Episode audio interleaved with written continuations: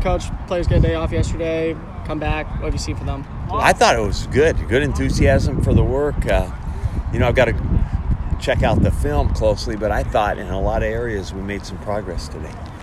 Uh, what do you think of uh, Nick Temple on defense so far? Oh, I like Nick. He brings a ton of energy. He's really got he's got some unique skills as far as his quickness on the edge and and uh, his ability to see stuff happen and make plays. You've seen some of the wide receivers kind of making a little bit of a jumps here and there from both, uh, from any one of them really being potentially a starter. Is that a good process for you? You know, overall.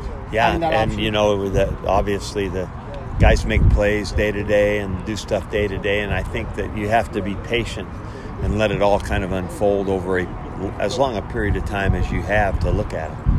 Kind of back to Nick, uh, not the most size out on the field. What have you noticed in him kind of making up for that with effort and those sorts of things? Well, they, there's definitely a lot of effort there, but there's a lot of ability too, you know, and he's not, you know, he's a little bit shorter, but he's not small. He's pretty well put together. So, you know, he's got a lot of compensating factors for, for not being six five, and uh, one of them is his quickness, and one of them is football savvy.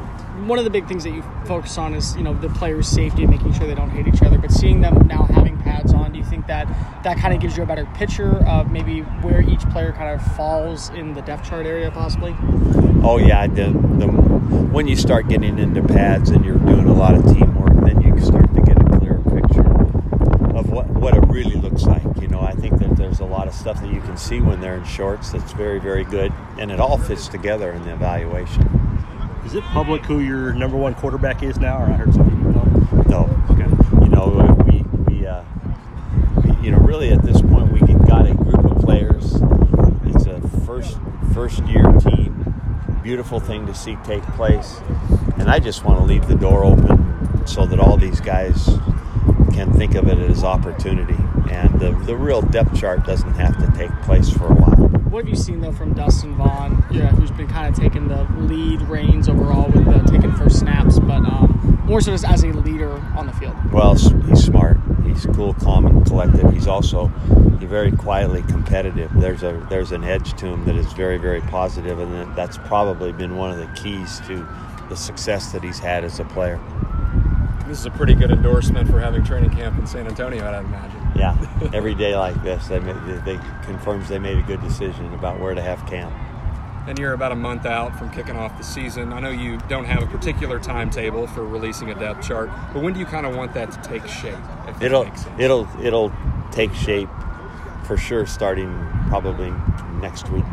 You know, I, after we get into just a you know another get past the second week of training camp, you know, I think it'll be easier to start putting a depth chart together. You'd mentioned, I think, the day the team got together, maybe getting together with another team for scrimmage. Anything on that set yet, or is that still? We have talked to a couple of teams. They are doing that around town. We have a one set with Atlanta.